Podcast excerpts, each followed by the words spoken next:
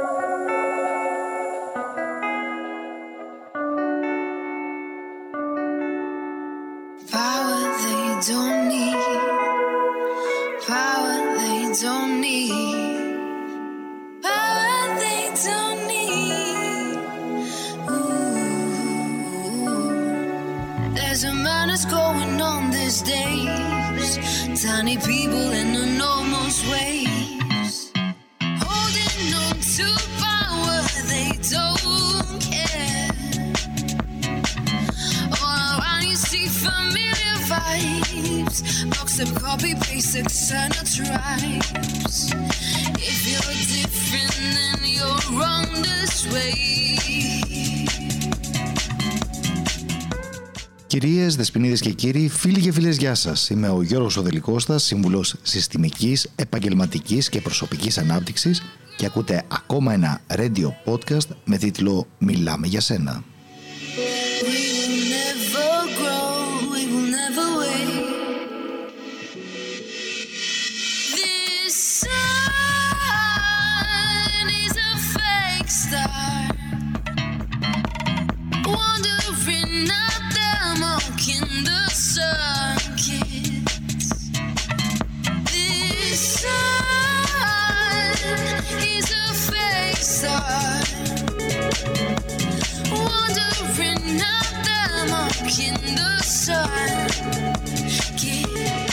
Να θυμίσω ότι αυτή είναι μια εκπομπή φτιαγμένη από εσάς για εσάς. Δηλαδή, στέλνετε τα μηνύματά σας με θέματα ή ερωτήματα που θα θέλατε να συζητήσουμε στα προσωπικά μου social media, στο facebook, στο προφίλ Τζος Δελικώστας ή στη σελίδα Γεώργιος Δελικώστας Άμκε, στο instagram, στο G Δελικώστας ή αν θέλετε να στείλετε email μπορείτε να το κάνετε στο info.delikostas.gr Στη συνέχεια, ταξινομώ τα μηνύματα που μου έχετε στείλει μέσα στην εβδομάδα και διαμορφώνω την εκπομπή.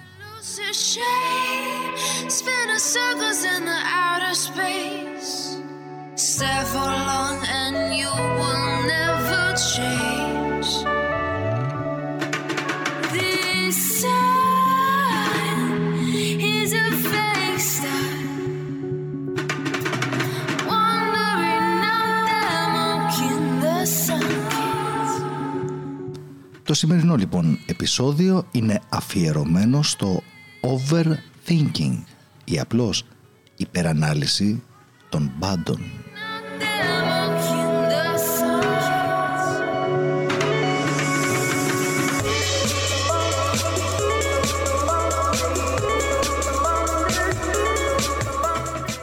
Για να δούμε όμως πώς ε, διαμορφώσατε εσείς με τα ερωτήματά σας και τη σημερινή εκπομπή.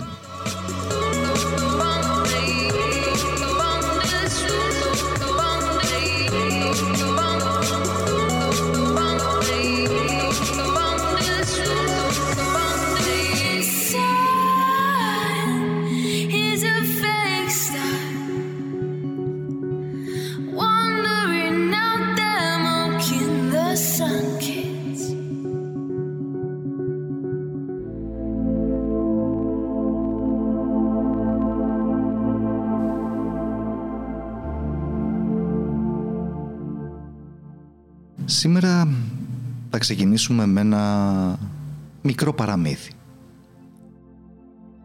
Μια φορά και έναν καιρό, τα πολύ παλιά τα χρόνια, μέσα σε ένα δάσος ήταν μία αλεπού και μία γάτα και συζητούσαν. Η αλεπού υπερεφανευόταν στη γάτα ότι το μυαλό της παίρνει χιλιάδες στροφές το λεπτό, μια και είναι πολύ έξυπνη. Και αυτό της δίνει τη δυνατότητα, σε περίπτωση του οποιοδήποτε κινδύνου, να γνωρίζει χίλιους τρόπους διαφυγής. Από την άλλη, η γάτα δεν μπορούσε να καταλάβει τι ακριβώς της έλεγε η Αλεπού, μια και αυτή ήξερε μόνο έναν τρόπο διαφυγής και δεν μπορούσε να καταλάβει για ποιο λόγο έπρεπε να γνωρίζει χίλιους. Εκεί λοιπόν που συζητούσανε, ξαφνικά ακούνε μερικά κυνηγόσκυλα να πλησιάζουν με πολύ γοργούς ρυθμούς προς το μέρος τους. Η γάτα αμέσως σκαρφαλώνει πάνω σε ένα δέντρο για να σωθεί. Άλλωστε, ήταν το μόνο που ήξερε να κάνει. Η Αλεπού από την άλλη, από τα πολλά κόλπα που ήξερε, άρχισε να πανικοβάλλεται. Μπερδεύεται προσπαθώντας να σκεφτεί με ποιον από όλους τους τρόπους είναι καλύτερο να ξεφύγει καθώς ο χρόνος την πιέζει. Έτσι δυστυχώς, τα κυνηγόσκυλα εκμεταλλευόμενα το μπέρδεμα που δημιουργήθηκε στο κεφάλι της Αλεπούς, την πιάνουν. Αναρωτιέμαι, τι έπαθε η Αλεπού, γιατί αντέδρασε έτσι; Για σκεφτείτε το λίγο.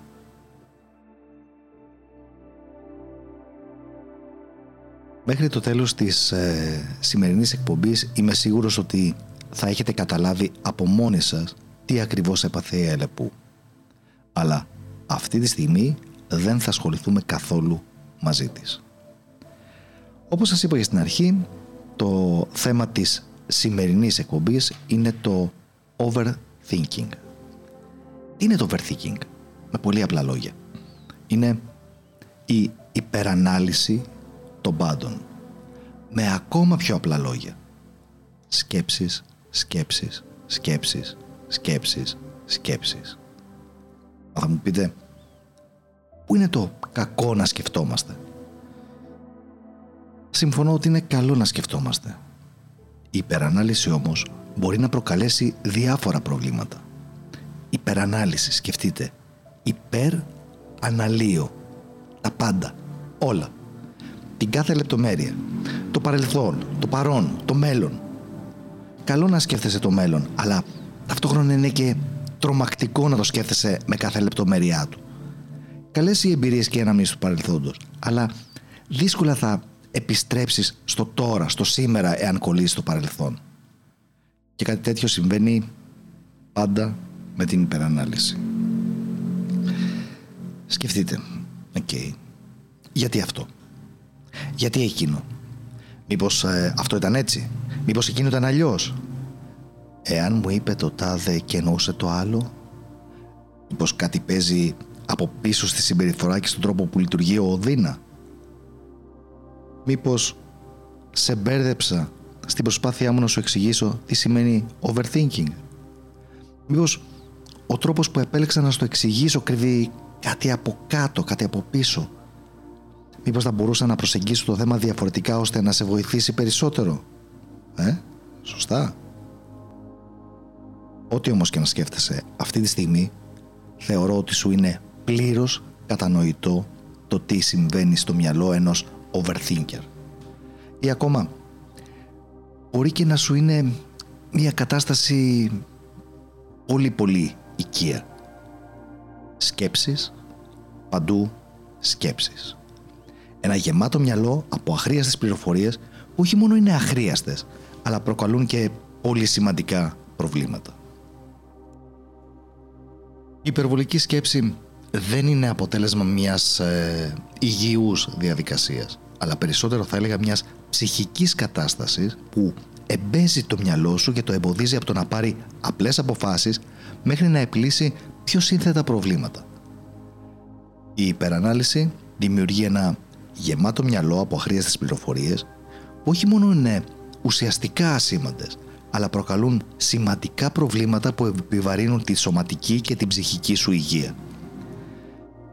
Όσον αφορά τα σωματικά συμπτώματα θα έλεγα ότι δυσκολεύεσαι να κοιμηθείς. Είσαι νευρικός. Παρουσιάζεις ε, συμπτώματα κόπωσης όπως ε, ζαλάδες ή πονοκεφάλους και μπορεί ακόμα να αισθάνεσαι από πόνος στο στήθος ή στο στομάχι μέχρι δυσκολία στην αναπνοή. Θα θυμάσαι εδώ ότι το άγχος και η υπερανάλυση έχουν αρκετά κοινά ή παρεμφερή σωματικά συμπτώματα.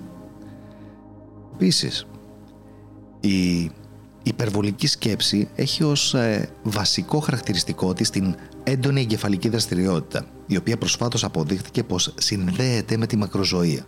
Δηλαδή, η υπερβολική νευρική δραστηριότητα του εγκεφάλου συνδέεται με ένα μικρότερο προσδόκιμο ζωής.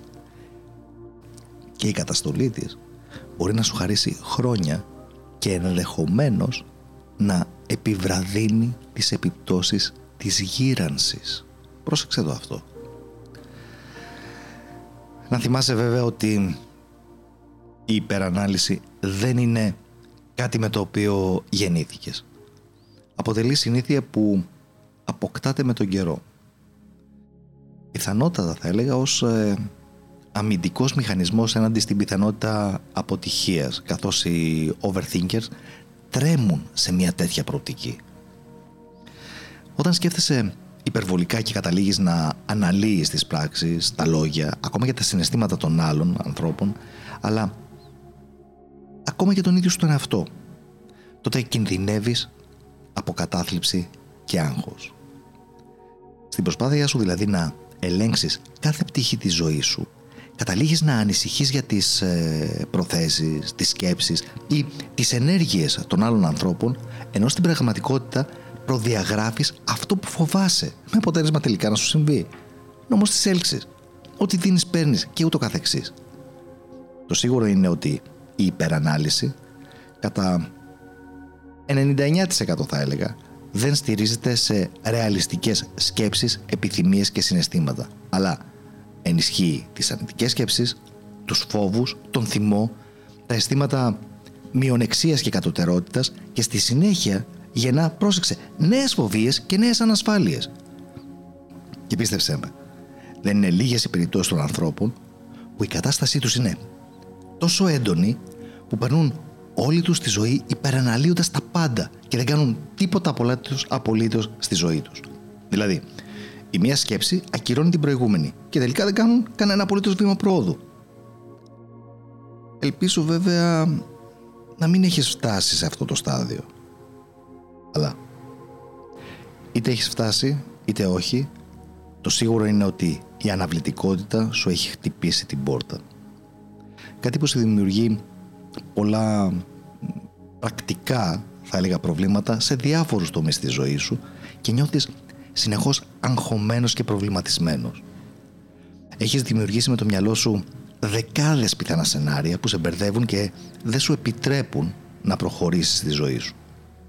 Σαφώς βέβαια το να σε προβληματίζει, για παράδειγμα μια δύσκολη απόφαση σχετικά με το μέλλον σου ή μια διένεξη με τη σύντροφό σου ή με κάποιον από το φιλικό σου περιβάλλον είναι κάτι φυσιολογικό. Είναι στην ανθρώπινη φύση να σκέφτεσαι, να προβληματίζει, να αγχώνεσαι, να στεναχωριέσαι. Και όσο και αν προσπαθήσεις, αυτά είναι συναισθήματα και καταστάσεις που κάποια στιγμή θα σε προλάβουν και θα κληθείς να τα διαχειριστείς. Όμως, πάντα χρειάζεται να ξέρεις πού να σταματάς. Κάτι που, όπως καταλαβαίνεις, οι overthinkers δεν μπορούν να το κάνουν. Η υπερανάλυση δεν είναι υγιή στάση και συμπεριφορά. Γι' αυτό άλλωστε και αποκαλείται και παγίδα. Μια παγίδα του μυαλού, την οποία θα πρέπει να έχεις υπόψη σου και να μην αγνοείς. Τόσο για να την αποφύγεις, όσο και για να την αντιμετωπίσεις εφόσον υποφέρεις από αυτήν. Η υπερανάλυση χρήζει αντιμετώπισης.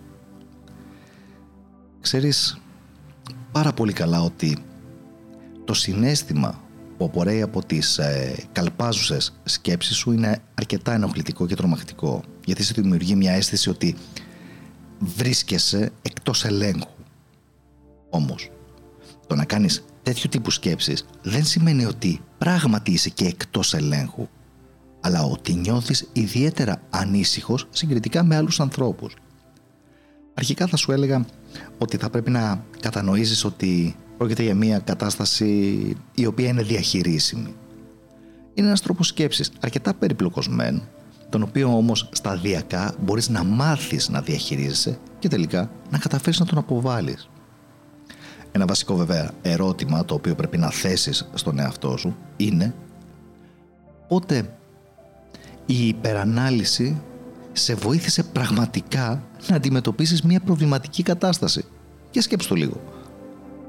Η απάντηση είναι ποτέ. Και αυτό γιατί μαζί με τη συνήθεια της υπερανάλυσης έρχονται όλα τα αρνητικά συμπτώματα τα οποία δεν σε αφήνουν να αξιολογήσεις ψύχρεμα την οποιαδήποτε κατάσταση. Ας δούμε όμως ενδεικτικά ε, δύο μόνο περιπτώσεις που πρακτικά θα έλεγα ε, είναι προβλήματα που προκαλούνται από την υπερανάλυση στην καθημερινότητά σου. Πριν όμως περάσουμε σε αυτές τις περιπτώσεις, ας ακούσουμε ένα τραγούδι και αμέσως μετά θα ξεκινήσουμε με αυτές.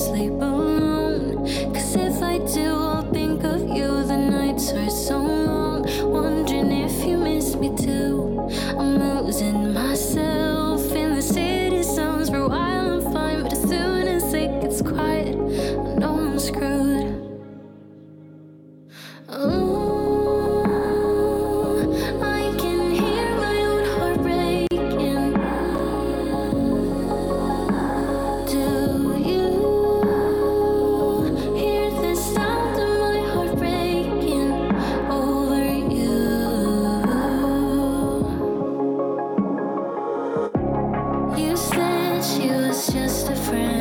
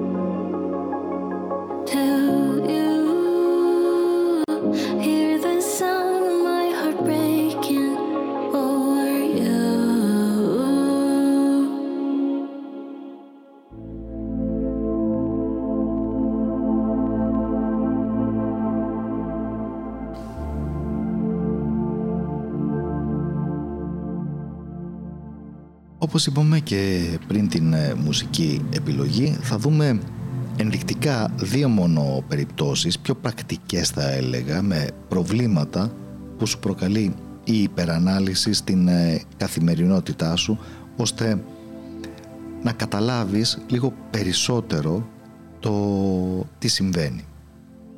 Ας ξεκινήσουμε από το κλασικό, από τις αποφάσεις. Αφού υπεραναλύεις τα πάντα, θεωρείς ότι είναι πολύ δύσκολο να πάρεις μια απόφαση που κανονικά κάποιος άλλος θα έπαιρνε χωρίς δεύτερες σκέψεις.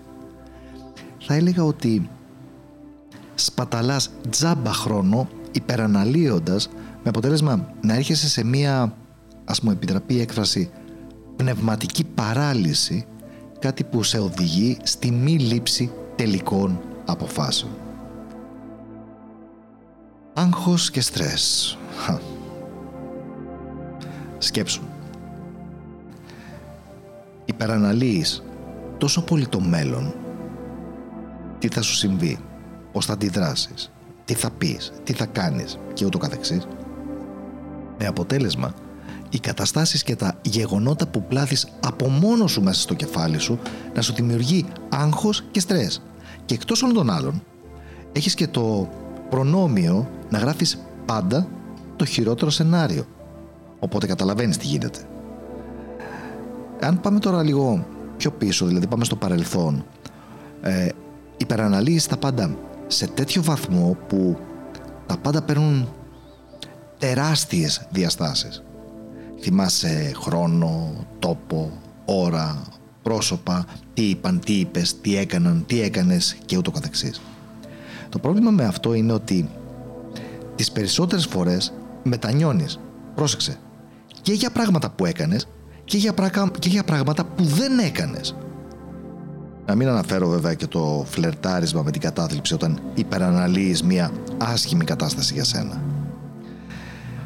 Όλο αυτό με το παρελθόν σου προκαλεί ένα κόλλημα σε ένα χρόνο και μια κατάσταση στα οποία ε, δεν βρίσκεσαι πια παρά μόνο νοητά.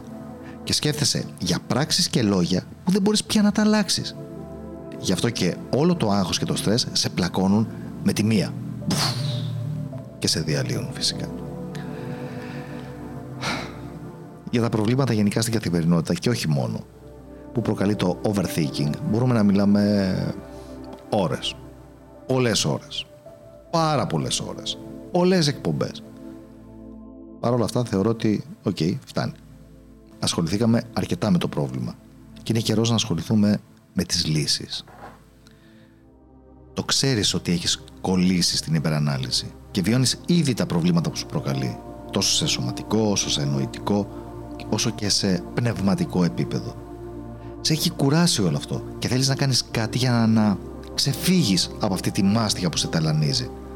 Αλλά τι θα μπορούσες να κάνεις στην πράξη; Καταρχήν να σου πω ότι είσαι σε πάρα πολύ καλό σημείο. Μια και έχεις συνειδητοποιήσει ότι πάσχεις από την ασθένεια της υπερανάλυσης. Η συνειδητοποίηση για μένα είναι η αρχή της αλλαγής. Οπότε, ως πρώτο βήμα που θα μπορούσες να κάνεις είναι να προσπαθήσεις να αναγνωρίζεις αμέσως το πότε ξεκινάς τη διαδικασία της υπερανάλυσης.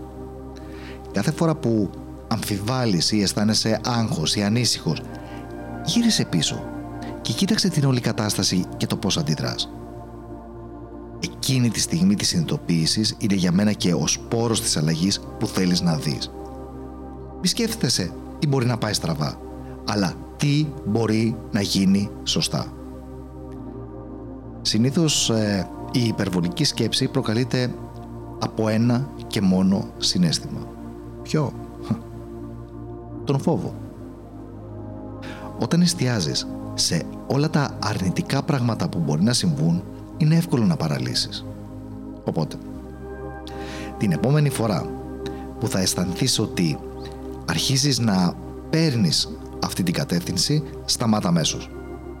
Οπτικοποίησε όλα τα πράγματα που μπορούν να πάνε σωστά και κράτησε αυτές τις σκέψεις συνεχώς μέσα στο μυαλό σου.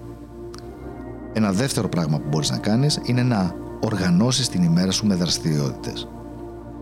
Πρόσεξε.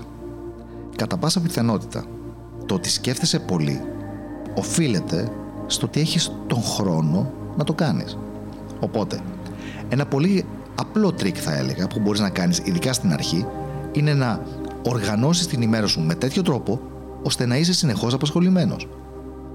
Μέσα στην ημέρα δεν θα μπορείς να επαναλύσεις σχεδόν τίποτα γιατί θα είσαι συνεχώς απασχολημένος και το βράδυ που θα ξαπλώσεις στο κρεβάτι σου για να κοιμηθείς, δεν θα προλάβεις να σκεφτείς τίποτα γιατί δεν θα μπορείς να πάρεις τα πόδια σου οπότε με το που ξαπλώσεις θα κοιμηθείς αμέσως. Απλό. Πολύ εύκολο δοκιμάστε το. Επίσης, κάτι άλλο που θα μπορούσες να κάνεις είναι να παρασύρεις τον εαυτό σου στην ευτυχία.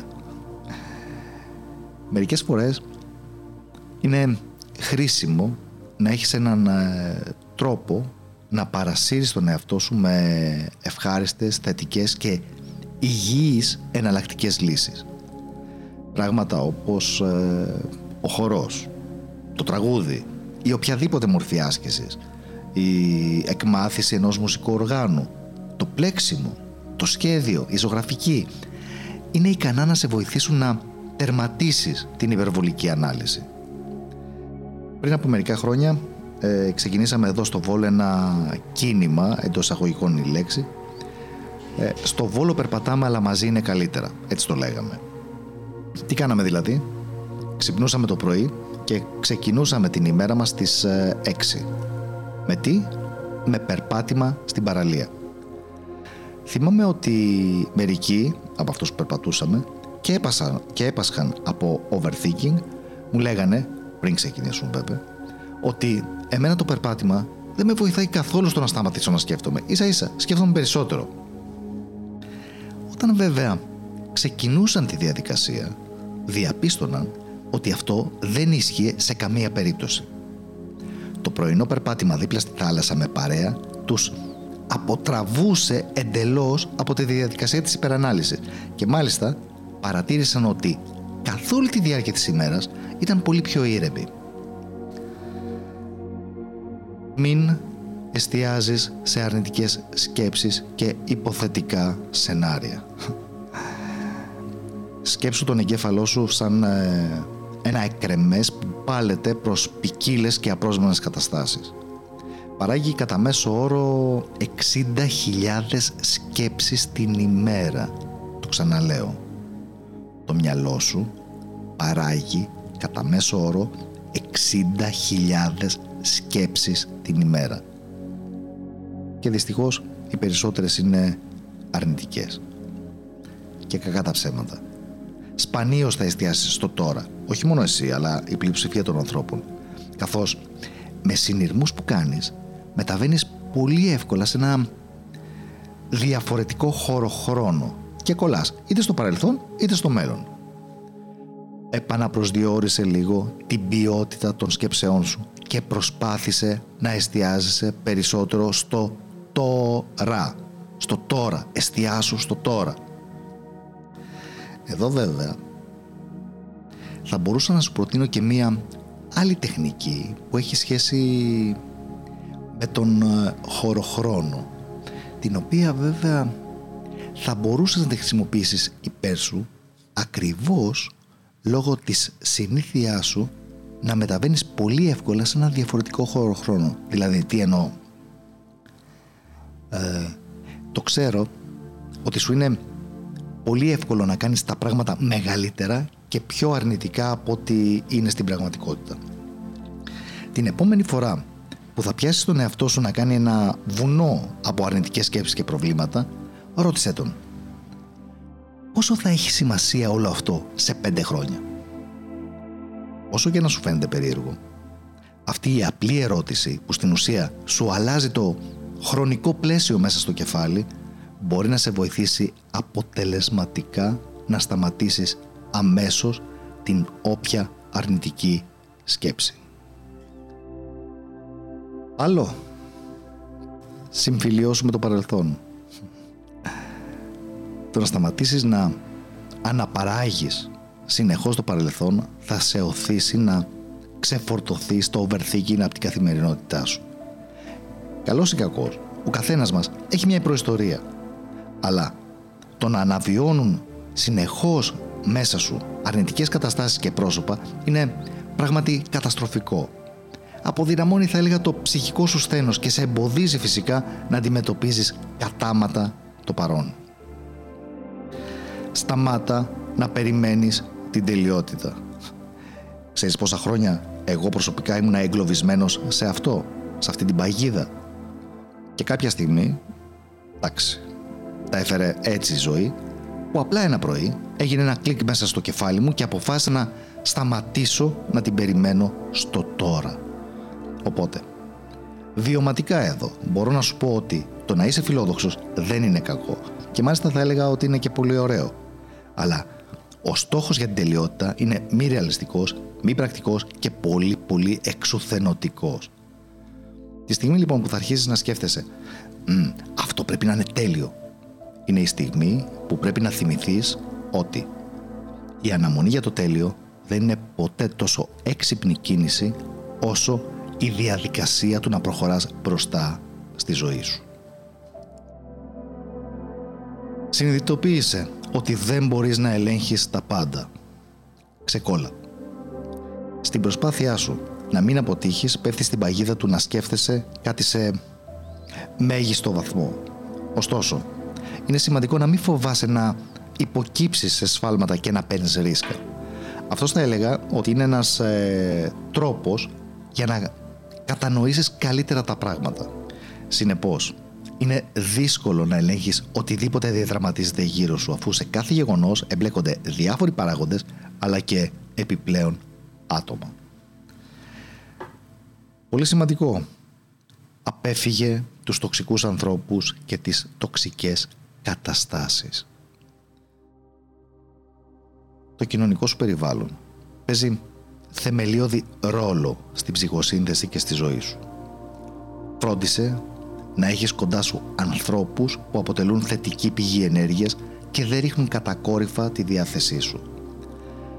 Είναι εύλογο να έχεις ε, τάση υπερανάλυσης σε περίπτωση που ο περίγυρός σου αποτελείται κυρίως από αρνητικά και ανασφαλή άτομα, μια και είναι πολύ πιθανόν να σε επηρεάζουν σε κάποιο βαθμό θα έλεγα ότι είναι πολύ πιθανόν να σε επηρεάζουν σε μεγάλο βαθμό. Άλλωστε, μην ξεχνάς ότι αυτό που εισπράττουμε είναι η ενέργεια του άλλου. Οπότε τι κάνουμε, μπαίνουμε σε ένα φαύλο κύκλο του τύπου εκπέμπω αρνητική ενέργεια, εισπράττω αρνητική ενέργεια. Και αυτό συνεχώς μεγαλώνει, μεγαλώνει, μεγαλώνει και ούτω καθεξής. Εστιάσου στο θετικό. ας μην κοροϊδευόμαστε. Ζούμε σε καιρούς που επικρατεί μαυρίλα, αρνητικότητα και το τράμα είναι πολύ πιο ελκυστικό στο μυαλό μας από οτιδήποτε θετικό. Αυτό που θα μπορούσες να κάνεις λοιπόν, μόλις εμφανίζονται αυτά τα συνεφάκια στο κεφάλι σου, είναι να εστιάζεις σε όμορφα και ρεαλιστικά πράγματα που ήδη έχεις καταφέρει. Προσπάθησε να γεμίσεις με ευγνωμοσύνη την καρδιά σου, με σκοπό να ενεργοποιήσει το μυαλό σου ώστε να αποκτήσει μια πιο θετική στάση για τη ζωή. Εστίασε ακόμα και σε μικρά πραγματάκια κάθε φορά. Δεν χρειάζεται για να επιβραβεύσει τον εαυτό σου να έχεις ανακαλύψει το φάρμακο για τα γερατιά. Ok, okay, και τα μικρά πραγματάκια που έχεις καταφέρει, τα έχεις καταφέρει. Άλλωστε, μην ξεχνάς ότι για να χτιστεί ένα ολόκληρο σπίτι, τι χρειάζεται, ένα τούβλο τη φορά. Όμορφες λέξεις. Χρησιμοποίησε όμορφες λέξεις. Αν μένεις μόνος σου, πες τις δυνατά. Εάν όχι, πες τις από μέσα σου. Γιατί πίστεψέ με, είναι πολύ εύκολο να σε περάσουν για τρελό. Πάρα πολύ εύκολο. Οι λέξεις που χρησιμοποιούμε γενικά έχουν μία δόνηση και είναι ικανές για πάρα πολλά πράγματα, όπως για παράδειγμα στην περίπτωσή μας να διώξουν κάθε αρνητική σκέψη. Εγώ προσωπικά χρησιμοποιώ όμορφες λέξεις πολλές φορές την ημέρα, όπως αγάπη, υγεία, ευημερία, αυθονία, ασφάλεια και ισορροπία. Τις χρησιμοποιώ το πρωί μόλις ξυπνήσω. Σε κάθε διάλειμμα από την εργασία μου.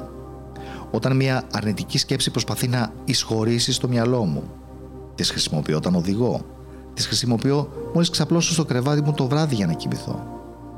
Άλλωστε, μην ξεχνάς ότι η ποιότητα του ύπνου σου εξαρτάται σε πολύ μεγάλο βαθμό από το τι κάνεις το τελευταίο μισάωρο πριν κοιμηθείς.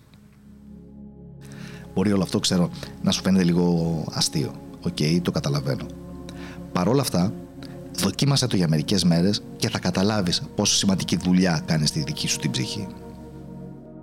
Και τέλος, θα σου έλεγα ε, συγχώρεση. Συγχώρεσε. Τόσο απλά. Ξέρω ότι αυτό δεν είναι εύκολο. Και για να είμαι ειλικρινής μαζί σου, ίσως είναι το δυσκολότερο πράγμα από όλα αυτά που σου πρότεινα να κάνεις. Αλλά σίγουρα αξίζει τον κόπο να προσπαθήσεις. Συγχώρεσε πρώτα απ' όλα τον ίδιο σου τον εαυτό και μετά όλους τους άλλους. Ok. Okay. Ε, μια και βρισκόμαστε 15 μέρες πριν το Πάσχα και λόγω του γεγονότος ότι είμαι πεπισμένος ότι η συγχώρεση αποτελεί, αποτελεί το α και το ω στην προσωπική μας εξέλιξη, στην προσωπική μας ανάπτυξη. Θα αλλάξω λίγο την ροή της εκπομπής για να σας πω μερικά πράγματα για αυτήν ακόμα και αν χρειαστεί να πάρουμε όλο τον υπόλοιπο χρόνο. Θα τον πάρουμε όλο τον υπόλοιπο χρόνο είναι σίγουρο Προσέξτε, δεν θα προσεγγίσω το όλο θέμα εκκλησιαστικά, μια και είμαι σίγουρος ότι πολλοί από εσάς ε, με έχετε ακούσει τόσα χρόνια να το κάνω. Οπότε θα προσπαθήσω να το προσεγγίσω από μια άλλη οπτική γωνία. Παρ' όλα αυτά, θα ασχοληθούμε με την ε, συγχώρεση αφού πρώτα ακούσουμε ακόμα ένα τραγούδι.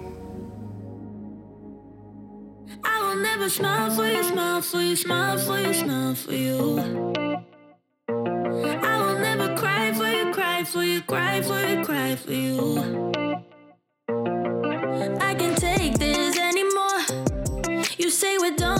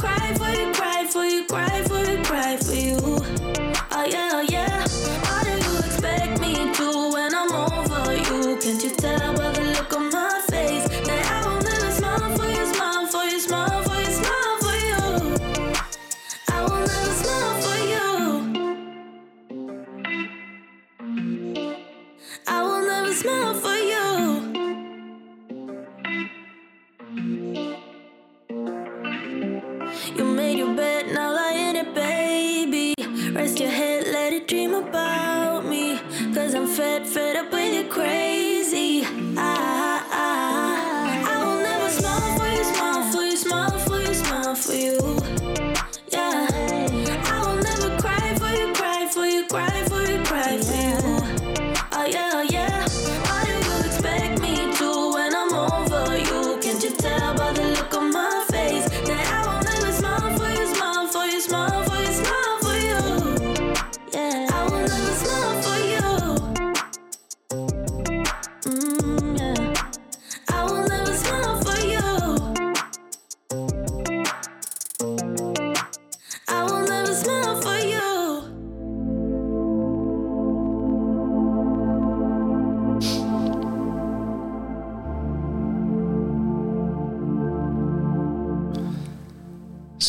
Συγχώρεση. Χμ.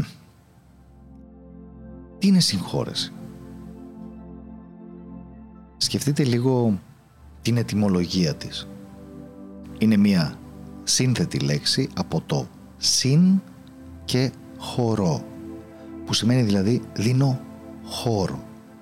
Δίνω χώρο πού; Στην ελεύθερη σκέψη έτσι ώστε αυτή να μπορέσει να χωρέσει και άλλες απόψεις πέρα από τη δική μου. Δηλαδή δίνω περιθώρια σε δύο ή και περισσότερες ενδεχόμενες ερμηνείες που αφαιρούν το ίδιο γεγονός. Αυτό βέβαια, προσέξτε, δεν σημαίνει ότι πρέπει να εστερνιστώ την αντίθετη άποψη. Σημαίνει όμως ότι μπορώ να την κατανοήσω, μπορώ να συγκλίνω με αυτή, μπορώ να μπω στη θέση του απέναντι, στη θέση του άλλου. Προσέξτε, μιλάω για κατανόηση και ενσυναίσθηση των σκέψεων και των συναισθημάτων του άλλου. Τελεία. Μέχρι εκεί. Το να κατανοώ και να συναισθάνομαι τις σκέψεις και τα συναισθήματα του άλλου δεν το συσχετίζω με τη συνέχεια αυτού. Δηλαδή, ναι, μεν μπορεί να κατανοώ και να σε νιώθω, αλλά αυτό δεν σημαίνει ότι δεν μπορώ να απορρίψω τη δική σου ερμηνεία για κάποιο γεγονός ή ότι δεν μπορώ να διακόψω τη σχέση μου μαζί σου.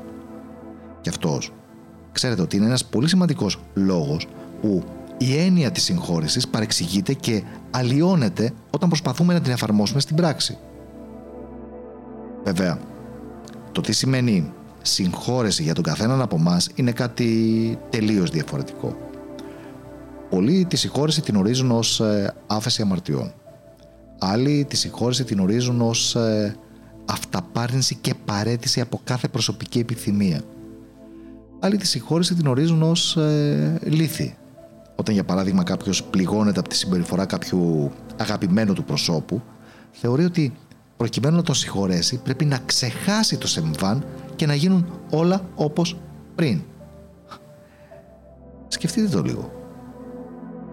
Μήπως πρέπει να επαναπροσδιορίσουμε τι σημαίνει συγχώρεση για μας. Εάν το ψάξουμε λίγο παραπάνω, η κατανόηση του άλλου αποφέρει ωφέλη για τον ίδιο μας τον εαυτό. Η ανάμνηση ενός γεγονότος, η οδύνη που μας προκάλεσε, η διαρκής ενασχόληση με αυτό, η διαιώνιση των αρνητικών συναισθημάτων και σκέψεων, αλλά και η τοποθέτησή μας στο ρόλο του θύματος διαταράσσει τη δική μας ψυχική υγεία και γαλήνη. Μας προκαλεί σκέψεις ε, εκδίκησης, που τι συνεπαγόνται αυτές, φόβο, αγωνία, άγχος, ακόμα και συμπτώματα κατάθλιψης. Ενώ η διαδικασία της συγχώρεσης μας αποφορτίζει από τον πόνο που βιώνουμε και απαλύνει θα έλεγα τη συναισθηματική απειλή να μην πω ότι είναι να την εξαφανίσει εντελώς. Εντάξει, πολύ σημαντικό αυτό. Επίσης, προσέξτε, η συγχώρεση δεν απαιτεί προσωπική ταπείνωση. Απαιτεί πληρότητα. Απαιτεί αυτογνωσία. Απαιτεί αυτοεκτίμηση. Απαιτεί αυτοπεποίθηση. Απαιτεί να στραφούμε προς τον ίδιο μας τον εαυτό για να αντικρίσουμε κατάματα τα λάθη, τα πάθη και τις αδυναμίες μας, ώστε να προωθήσουμε μέσα μας την κατανόηση για τις αδυναμίες του άλλου. Η ικανότητα να συγχωρούμε τους άλλους εξαρτάται από το πόσο ειλικρινείς είμαστε εμείς με εμάς. Αυτό που έχει σημασία δεν είναι το κουράγιο κάποιου να είναι πιστός στις πεπιθήσεις του και να εμένει σε αυτές, αλλά το θάρρος να αλλάξει αυτές τις πεπιθήσεις. Τα αρνητικά συναισθήματα περιλαμβάνουν θλίψη, εγκατάλειψη, αδικία ή θυμό. Σκεφτείτε πόσο απλό είναι. Με μία μόνο απλή νοητική επεξεργασία όλων αυτών, μπορούμε να συνειδητοποιήσουμε ότι έτσι δεν προστατεύουμε τον εαυτό μας σε καμία περίπτωση. Η συγχώρεση δεν προϋποθέτει την ε, έλλειψη αξιοπρέπειας από μέρους μας, αλλά μας βοηθάει να ξεφύγουμε από την απολυτότητα και τον περιορισμό του πνεύματος. Αν διαιωνίσουμε τα αρνητικά συναισθήματα που σχετίζονται με το πρόσωπο που μας έβλεψε, μόνο επιπλέον βλάβη και μειονεκτήματα θα έχουμε, θα κερδίσουμε. Αν όμως καταφέρουμε να υπερβούμε το επώδυνο βίωμα, μας αγαπάμε, μας φροντίζουμε, μας προστατεύουμε και κοιτάμε μπροστά το μέλλον μας. Η συγχώρηση είναι τρόπος επιβίωσης. Βέβαια, για να είμαι ειλικρινής, εδώ θα πρέπει να τονίσουμε ότι συγχωρώ δεν σημαίνει ξεχνώ. Αντίθετα, για να συγχωρέσουμε κάποιον πρέπει να θυμηθούμε ό,τι μας έκανε και να ασχοληθούμε με αυτό. Γιατί μόνο έτσι θα μπορέσουμε να το αφήσουμε πίσω. Γι' αυτό και η διαδικασία της συγχώρεσης χρειάζεται χρόνο και μεγάλη προσπάθεια. Βέβαια ομολογώ ότι έχω ακούσει και πάμπολες φορές ε, από πολλούς ανθρώπους ότι εγώ αυτόν ή αυτήν δεν μπορώ να τη συγχωρήσω με τίποτα. Η άρνηση να συγχωρέσουμε τον ε, θήτη είναι ένας τρόπος να του θυμίσουμε όσο μας πλήγωσε. Να του δείξουμε τι νιώθουμε όταν δεν μπορούμε να εκφραστούμε ανοιχτά. Όσο διατηρούμε όμως αυτά τα αρνητικά συναισθήματα μέσα μας, στερούμε από τον εαυτό μας τη δυνατότητα να αξιοποιήσει την ενέργειά του με πιο επικοδομητικό τρόπο για μας, αλλά και για τη σχέση μας αυτή. Μένουμε κολλημένοι στο παρελθόν. Δεν εξελισσόμαστε. Και το σημαντικότερο, φθυρώμαστε. Φυσικά, το πόσο σημαντική είναι η σχέση με αυτόν που μας πλήγωσε καθορίζει και το πόσο μας επηρεάζουν τα συναισθήματά μας. Εντάξει, λογικό. Αν η άρνησή μας να συγχωρέσουμε αφορά μόνο μια συγκεκριμένη σχέση, τότε ίσως έχουν προηγηθεί και άλλα γεγονότα που μας έχουν πληγώσει. Αν πάλι είμαστε άνθρωποι που γενικά δεν συγχωρούμε, τι κάνουμε, συσσωρεύουμε αρνητική ενέργεια που μακροπρόθεσμα θα επηρεάσει τη ζωή μας αλλά φυσικά και τις σχέσεις με όλους τους άλλους ανθρώπους. Επίσης, στην τελευταία περίπτωση. Είναι πολύ σημαντικό να θυμάστε ότι στην ουσία δεν συγχωρούμε ούτε τον ίδιο μας τον εαυτό. Και είμαστε ιδιαίτεροι, ιδιαίτερα θα έλεγα, συγγνώμη, απαιτητικοί από αυτόν με αποτέλεσμα να μην μπορούμε να χαρούμε καν τη ζωή μας. Και ας κλείσουμε το θέμα αυτό, αλλά και την εκπομπή στην ουσία, με τα στάδια της συγχώρεσης που θεωρώ ότι είναι πάρα πολύ σημαντικό να τα έχετε τουλάχιστον μέσα στο κεφάλι σας. Το πρώτο στάδιο θα έλεγα ότι είναι να συνειδητοποιήσουμε τον πόνο που μας προκάλεσαν. Δεν είναι εύκολο να παραδεχτούμε ότι πληγωθήκαμε, γιατί συχνά πείθουμε τον εαυτό μας ότι όλα είναι καλά. Γιατί; Για να προστατευτούμε από δυσάρεστα συναισθήματα. Το δεύτερο στάδιο θα το ονόμαζα ενοχικό.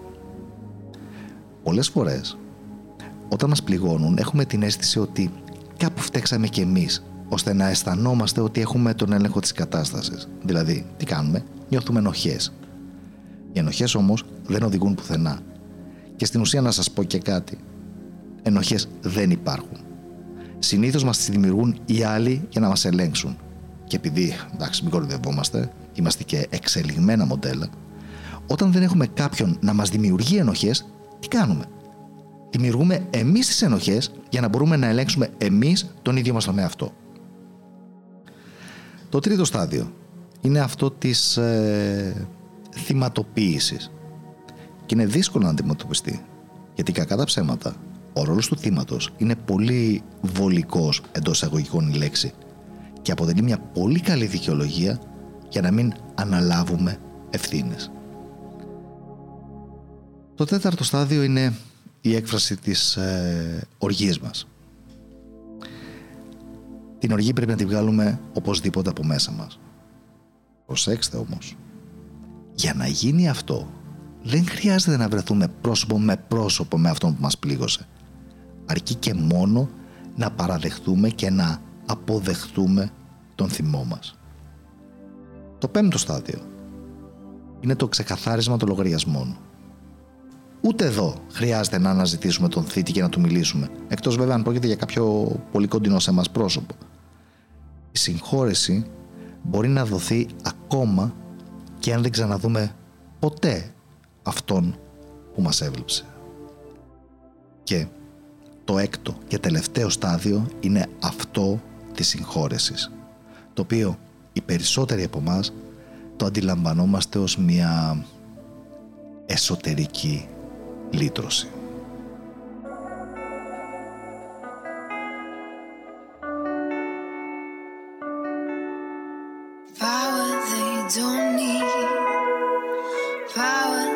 don't need. Power they don't need. Ooh. There's a madness going on these days. Tiny people in enormous ways. Holding on to.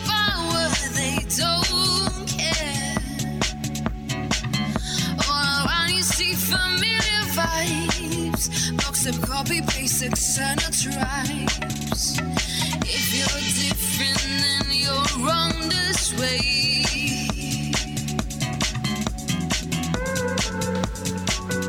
Ακούσατε την εκπομπή λοιπόν, μιλάμε για εσένα, μια εκπομπή αφιερωμένη στους ε, overthinkers.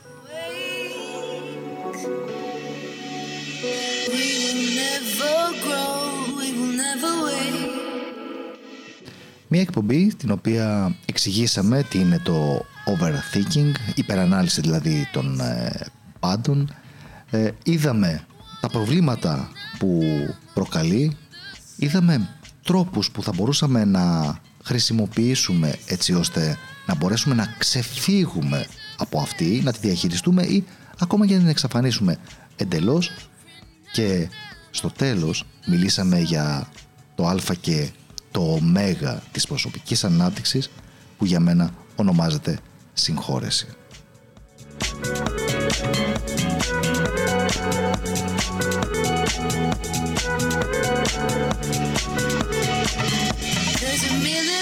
chance you see, keeping freedom in the lowest speed.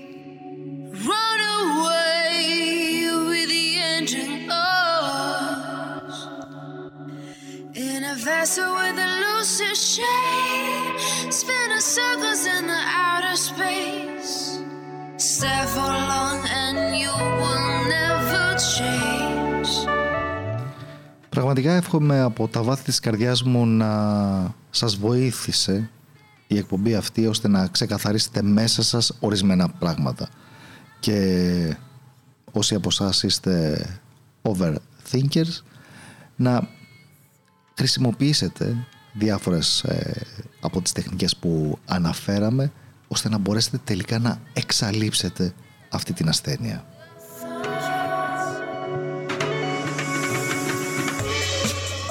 Αν παρόλα αυτά νιώθετε ότι δεν μπορείτε να το κάνετε μόνοι σας, μην διστάσετε. Ζητήστε βοήθεια. Τα πράγματα είναι απλά. Είναι ένα κλικ στο μυαλό μας.